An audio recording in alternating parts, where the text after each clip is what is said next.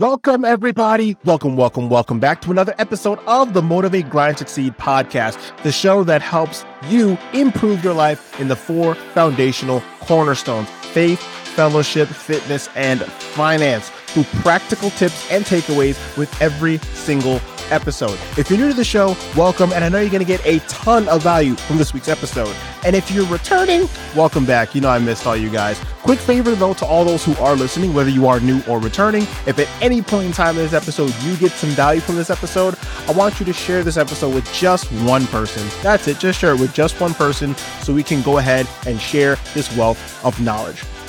So, with all that housekeeping out of the way, let's get started with this week's episode. And this week's episode, we're going to be talking about why you might be exhausted, right?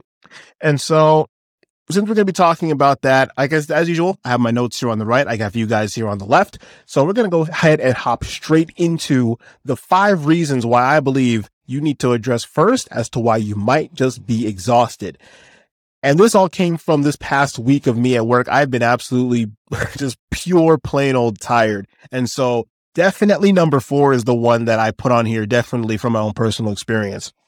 So getting started, number one, not getting good quality REM sleep. What is REM sleep? REM stands is an acronym for rapid eye movement. It's the period of sleep where you your eyes actually vibrate back and forth very quickly. You don't even realize it usually. And that is the time when your muscles and your tendons and your body actually is in its deepest state where the body's actually recovering.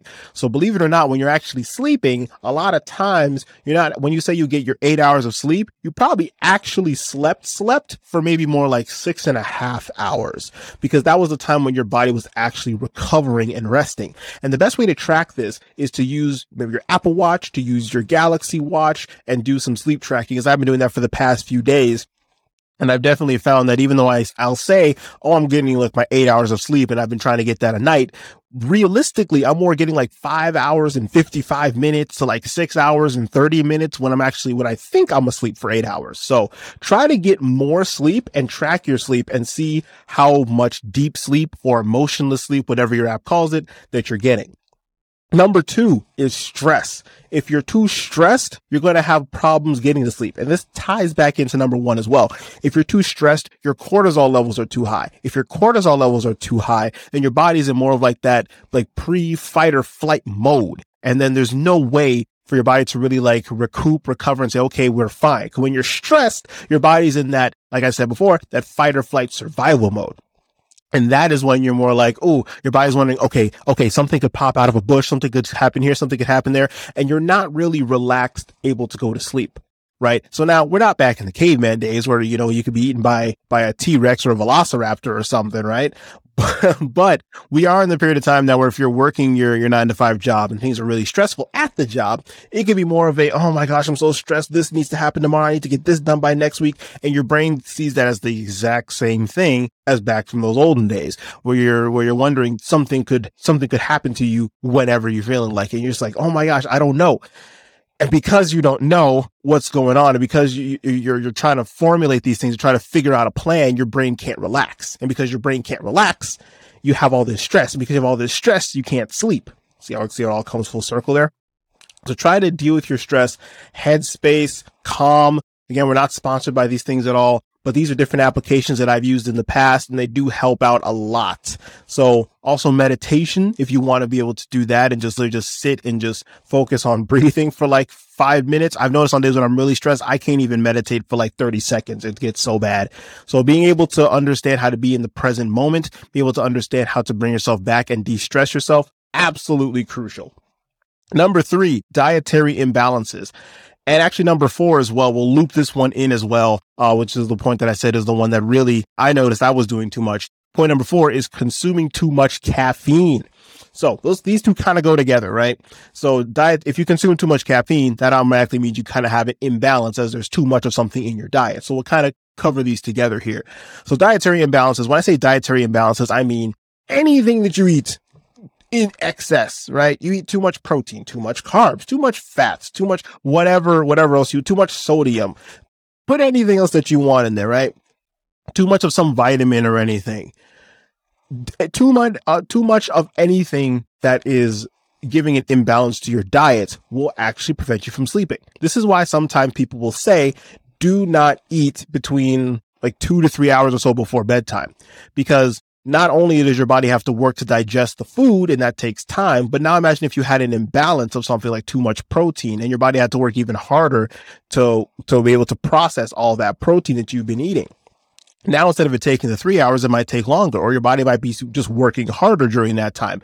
So you're not going to be able to fall asleep nearly as easily if you're doing that. One of the ways, like I said already, which you can have a dietary imbalance is having too much caffeine. I know definitely this week it was been it's been a tiring week. I've had to been going down to work and it's it's been it's been pretty tiring. You know, driving two plus hours each way. So it is it is very tiring to do that sometimes. So sometimes I did have to depend, unfortunately, on caffeine to kind of get me up and get me get me moving, and eventually become that person who's drinking caffeine throughout the day just to kind of keep yourself going. And when I found that I did that, even though I had to be up early, I found it was hard to go to sleep because the caffeine's in my system. So consuming too much caffeine might also be a purpose as or a point as to why you are not getting enough sleep and why you might just be exhausted. Is because if you're consuming that caffeine, not only is caffeine a diuretic, meaning make you go to the bathroom a lot, but it's also the point, the main point of caffeine is to inhibit the receptors in your brain that tell you that you are tired. That's what caffeine is for, which is why you feel more awake, or at least rather sometimes why you may not just feel as tired. You may still feel tired, but not as tired enough to go to sleep. You just knock a little bit of the tired off, right? That's what that's for.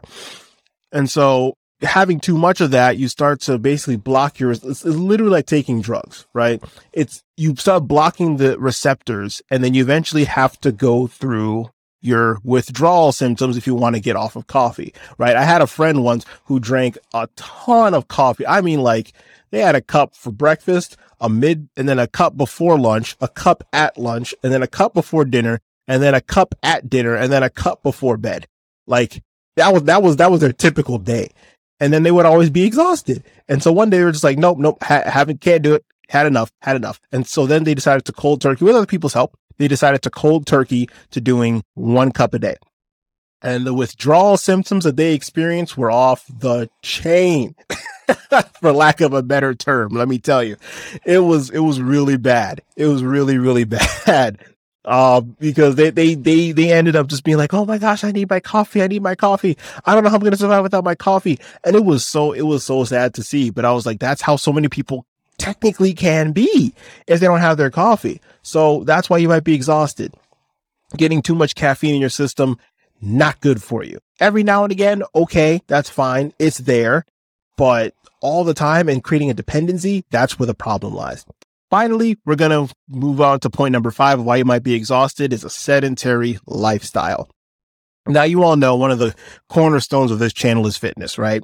So, you know, sedentary lifestyles are like, it, it rubs me a little bit the wrong way, you know?